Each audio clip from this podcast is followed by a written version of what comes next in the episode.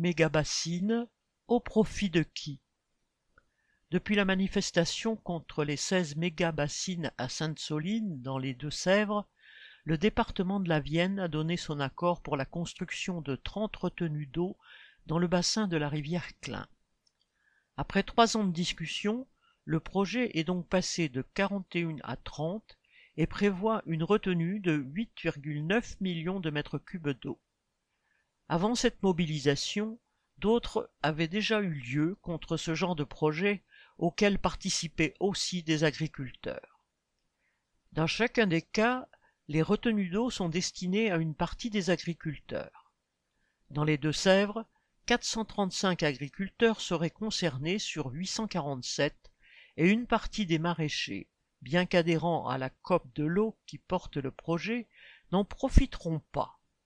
Ces mégabassines correspondent de fait à la privatisation d'une partie de l'eau au profit d'une partie des agriculteurs.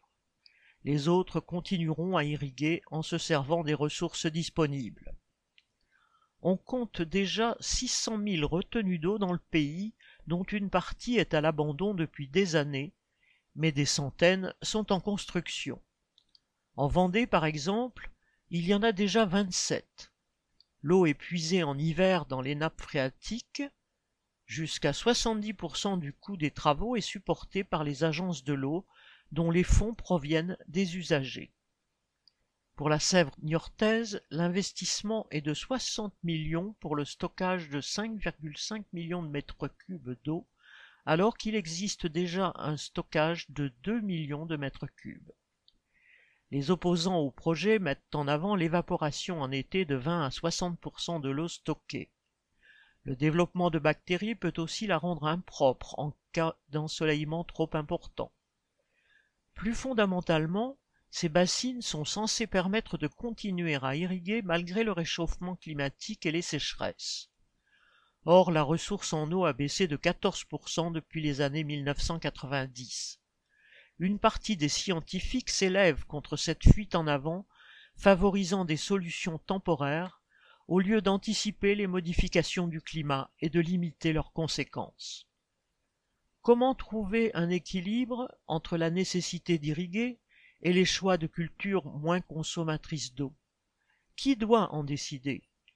Les arbitrages actuels se font en réalité en fonction du rapport de force entre les différents usagers de l'eau.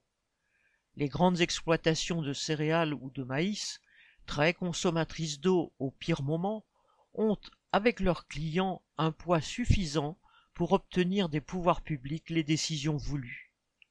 Loin de tenir compte des besoins différents des activités humaines, c'est la loi des plus riches qui l'emporte. Inès Rabat